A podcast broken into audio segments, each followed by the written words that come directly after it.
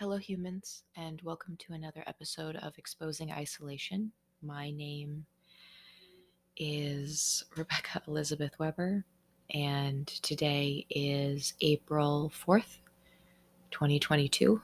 Um, it's also day 40 of the Russian invasion of Ukraine. Um, I've been following everything pretty closely, and um, today I felt like I, I just wanted to reflect and talk about how I'm feeling and kind of, you know, like what's going on for me. And, um, you know, not that it particularly matters how I feel about what's going on, but um, I just, I feel really heavy today and I can feel my mind spinning and going in a lot of directions. And I thought that I would take this chance to, um, somewhat stream of consciousness. Uh, I'm really inspired also to speak um, right now and integrate a little bit of my story, um, my history into how I'm feeling right now and what I'm thinking, um, because I I'm I've watched um, Yes Theory's, a video that just came out um, about working on the Ukrainian border. You know, they're doing super super amazing work there handling like the refugee crisis. And um, basically um, when i was younger like 10 years ago or so so i'm 31 now um, so around when i was like 20 21 even you know somewhere in there um, i i actually thought that i was going to be a disaster relief specialist. Um, ever since um, kind of two things happened when I was around 11. Um, I'm from the Seattle area in Washington state, and we had a massive earthquake.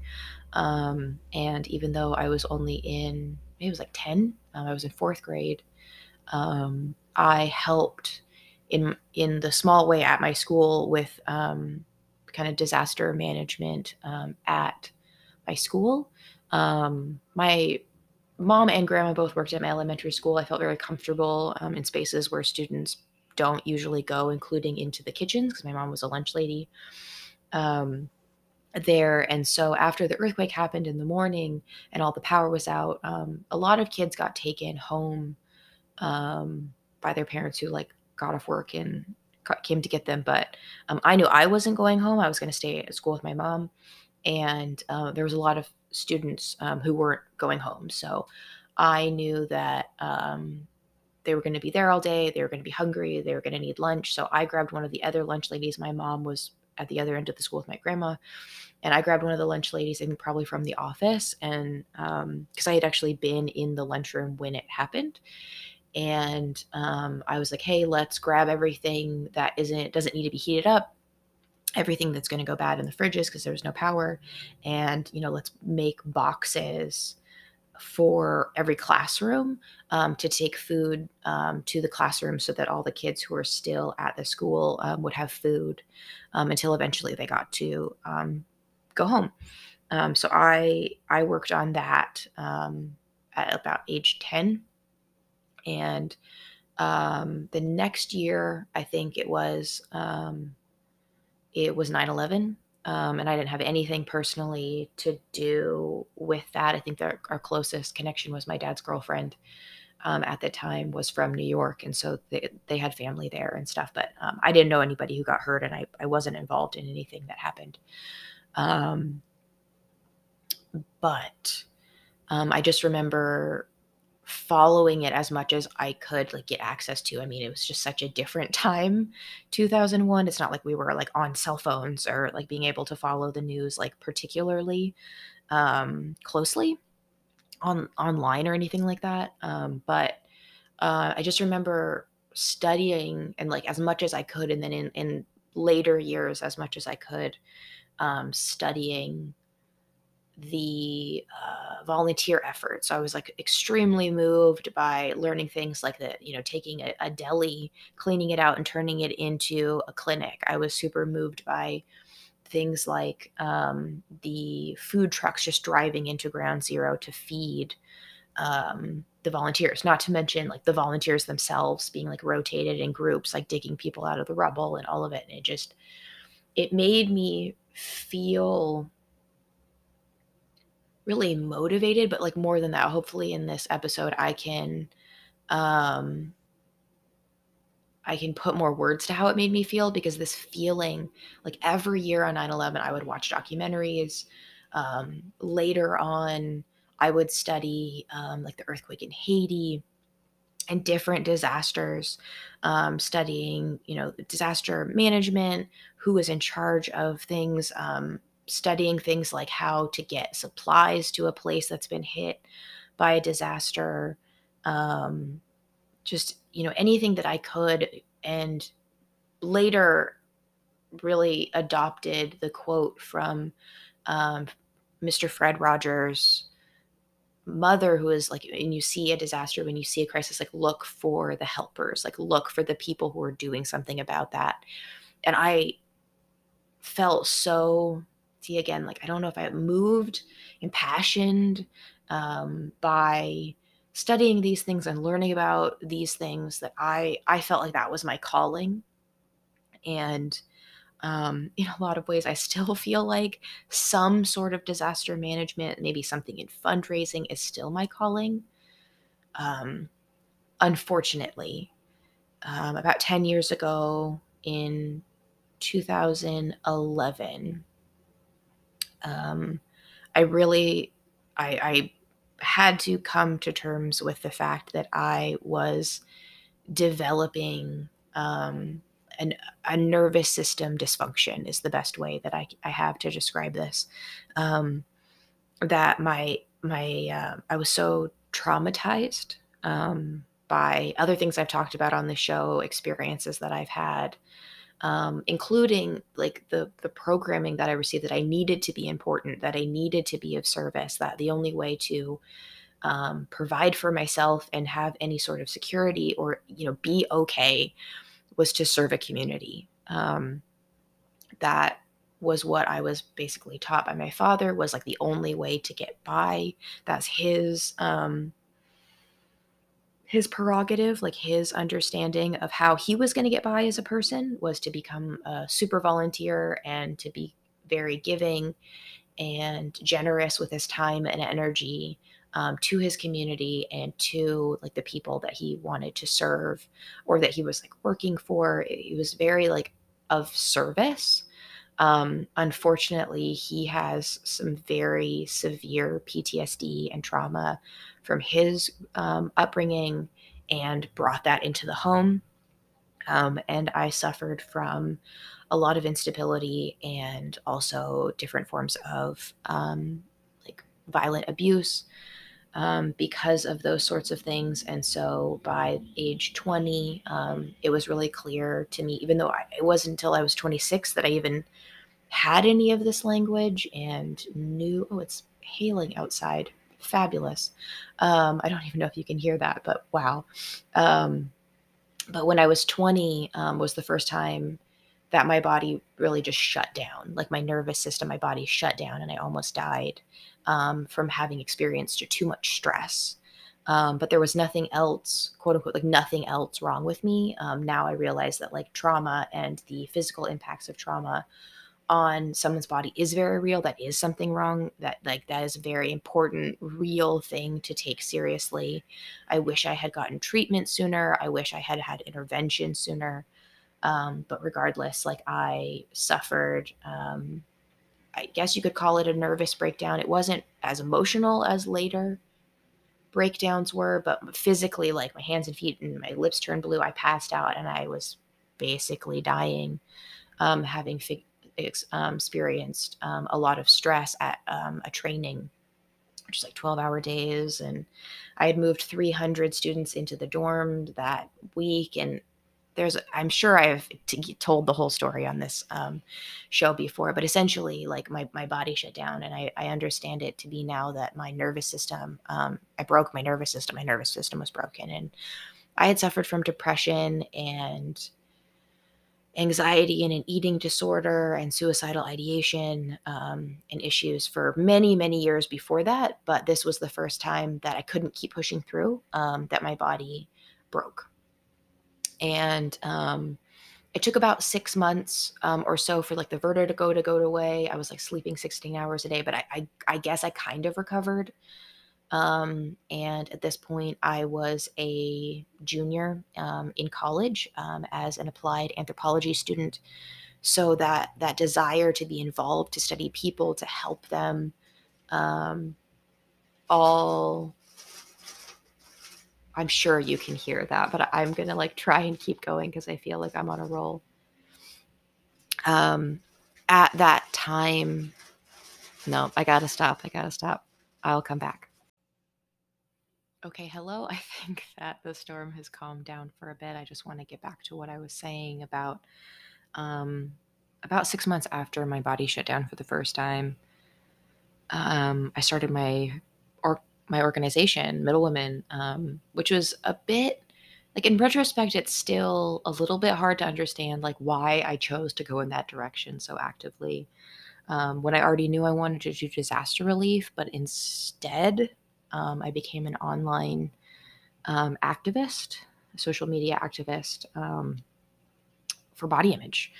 Um, I was there for the early days of the positive body image movement, um, which, for the record, I'm super happy that we've moved past that. Um, it was necessary at the time. There needed to be some conversation um, around body image and self acceptance and self care and self esteem and all those things that like weren't it wasn't really being talked about yet. Um, I followed the work. Um, I, I, branched off and included the work of Jean Kilbourne um, of the Killing Us Softly series about how media um, dramatically impacts our self esteem um, when all images are photoshopped. So that was essentially the work I was doing as an applied anthropology student, um, taking a lot of sex and gender courses. Um, and really just exploring um, individual perspective and presentation. Um, I was a pretty active act- activist in the queer community, though it was not called the queer community um, when I started, but it was by the time um, I graduated from my university. So that was an interesting transition to be a part of. Um, but yeah, I started my organization, Middle Women, um, on April 11th, 2012. So less than a year after my body shut down, um, the end of September 2011. And I did that work for three years, worked with several hundred students um, to produce photo shoots, videos, written word, um, lots of events, uh, online productions. We, we, started as a Tumblr blog, also had a website. Um, just did a lot of work in that um, arena uh, for, like I said, three years. Um, but my body shut down again in January 2015. And that is when I became too ill to work. Um, I don't want to say ever again, but it's been over seven years now and I have not recovered. Um, I am still chronically ill. I'm better. I found some interventions to help.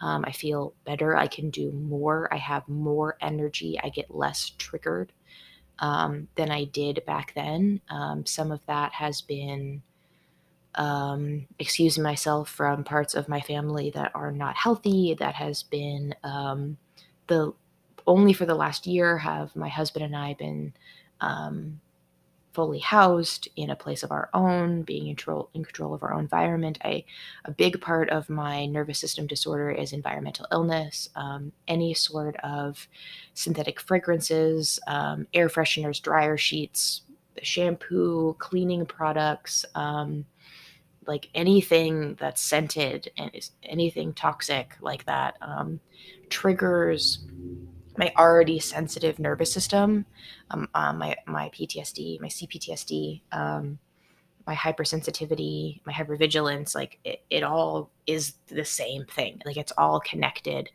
to um, my nervous system distress. That I'm I'm basically um, like stuck in fight or flight all the time, um, and it's my full time job basically to um, tend to myself and try and keep myself as calm as possible.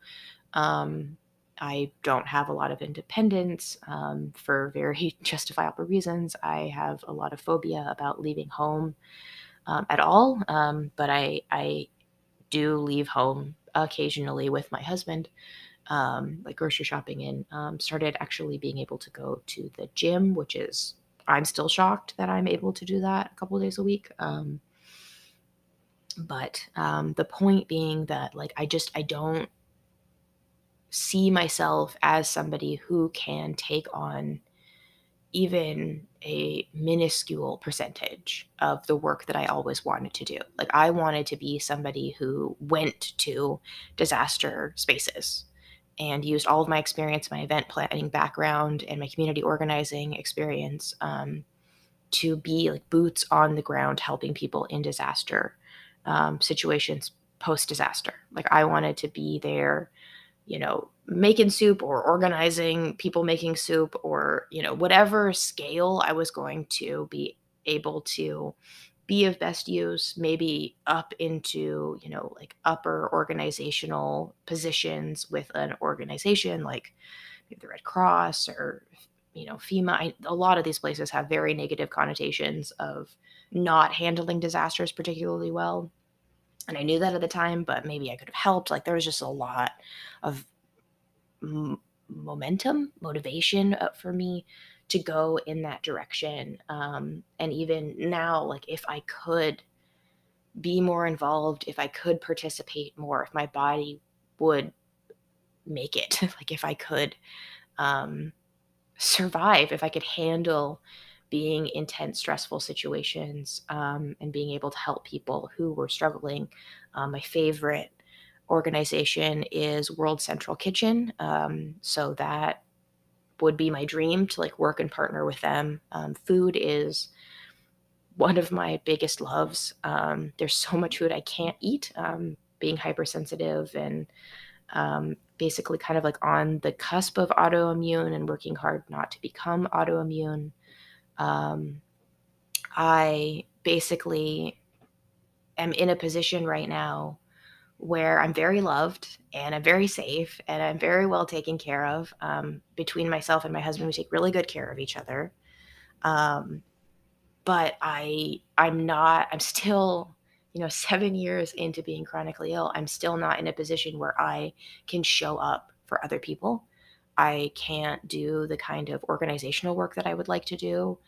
Um, I I have done some work in fundraising um, that I would potentially love to keep doing, but even a, a small uh, fundraiser, a, an auction that I did last summer for a local organization that had nothing to do with disaster was um, working with um, families.